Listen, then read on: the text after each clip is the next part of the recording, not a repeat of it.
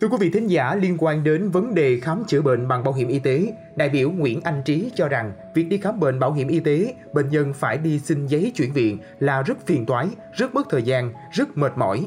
Nhiều bạn đọc tuổi trẻ online cũng có những chia sẻ xung quanh vấn đề này. Bạn đọc Đỗ Hữu Trí cho hay rất mất thời gian khi đi khám bảo hiểm y tế. Bạn đọc tên Khoa chia sẻ Ba tôi gần 80 tuổi, mỗi lần khám bệnh viện thống nhất thì phải về tận bệnh viện Củ Chi xin giấy chuyển để được hưởng bảo hiểm. Ở vị trí người trong cuộc, bạn đọc trùng, bệnh nhân đi khám bệnh bằng bảo hiểm y tế, ngày hai bệnh viện cùng trong tỉnh cung cấp, chứ chưa nói bệnh viện ở thành phố Hồ Chí Minh, nhưng buộc phải đi xin giấy chuyển viện là rất phiền toái, rất mất thời gian, rất mệt mỏi. Cứ mỗi lần đi khám là phải đi xin giấy chuyển viện. Đề nghị các ngành chức năng nghiên cứu bỏ sớm thủ tục nhiều khê này. Bạn độc nam phân tích, kiến nghị nhìn có vẻ tốt nhưng thực sự không tốt cho người bệnh. Nếu không phân tuyến, người bệnh nào cũng muốn lên tuyến trên khám vì tuyến trên vỡ trận không chăm được cho người bệnh nặng. Trước đó, sáng ngày 20 tháng 11, Quốc hội thảo luận ở hội trường về kết quả giám sát việc giải quyết kiến nghị của cử tri gửi đến kỳ họp thứ năm Quốc hội khóa 15. Nêu ý kiến thảo luận, đại biểu Nguyễn Anh Trí, Hà Nội đề nghị tiếp tục giải quyết vấn đề thiếu thuốc, vật tư y tế cục bộ tại các cơ sở y tế, các bệnh viện. Liên quan vấn đề bảo hiểm y tế, ông Trí nêu, cử tri có ý kiến rất nhiều về việc đi khám bệnh, bệnh nhân phải đi xin giấy chuyển viện là rất phiền toái, rất mất thời gian, rất mệt mỏi.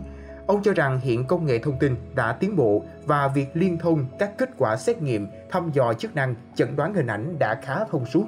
Hiện tại hơn 93% dân số Việt Nam đã có bảo hiểm y tế thì việc có thêm Barry đi xin giấy chuyển viện rất nên được bãi bỏ. Ông đề nghị đẩy mạnh tiến hành trình thông tuyến thực chất hơn nữa và trong lần sửa đổi luật bảo hiểm y tế tới phải làm sao để người có bảo hiểm y tế muốn khám chữa bệnh ở đâu cũng được, phù hợp với tình trạng bệnh tật, chất lượng khám, chữa bệnh, thời gian đi lại, điều kiện chăm sóc. Ông Trí đề nghị phải coi đây là nội dung sửa đổi quan trọng nhất trong lần sửa đổi này. Về tổng mức thanh toán hay giới hạn chi quỹ bảo hiểm y tế của cơ sở khám chữa bệnh trong thời gian một năm, theo ông Trí đã được điều chỉnh bằng Nghị định 75-2023 của Chính phủ. Có nghĩa các dịch vụ khám chữa bệnh bảo hiểm y tế sẽ được thanh toán theo nhu cầu thực tế. Cơ sở y tế cung cấp dịch vụ nào, thuốc, hóa chất, vật tư gì sẽ được thanh toán thứ đó. Ông Trí nêu và mong muốn tiếp tục giám sát, thúc đẩy để nội dung nghị định triển khai thực chất không bị biến chất. Việc ban hành nghị định này sẽ chấm dứt sự phiền hà trong công tác khám chữa bệnh đã dùng dằn nhiều năm qua.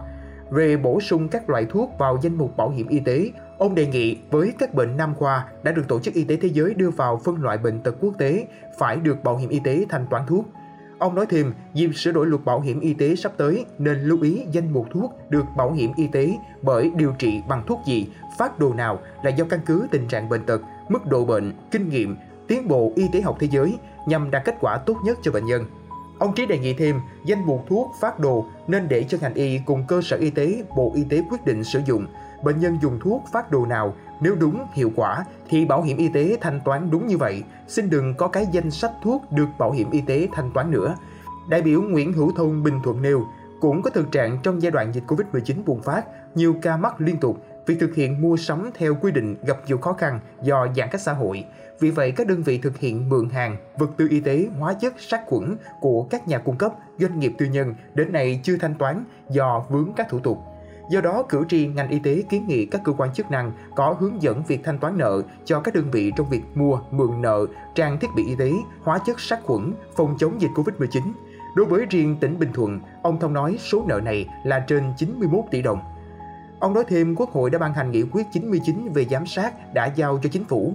Bộ Y tế nghiên cứu có giải pháp tháo gỡ khó khăn, vướng mắt, nhưng đến nay theo báo cáo chính phủ, Bộ Y tế vẫn chưa ban hành văn bản hướng dẫn tháo gỡ bất cập này. Ông Thông đề nghị có thể nói cơ sở y tế các địa phương đang gặp rất nhiều khó khăn vướng mắt trong trả nợ. Chủ nợ mòn mỏi chờ, con nợ mòn mỏi chờ hướng dẫn, đề nghị chính phủ Bộ Y tế sớm có hướng dẫn. Quý vị nghĩ sao về những thông tin trên? Hãy để lại ý kiến của mình bằng cách bình luận bên dưới nhé. Cảm ơn quý vị thính giả đã lắng nghe số podcast ngày hôm nay. Đừng quên theo dõi để tiếp tục đồng hành cùng với podcast Báo Tuổi Trẻ trong những số lần sau.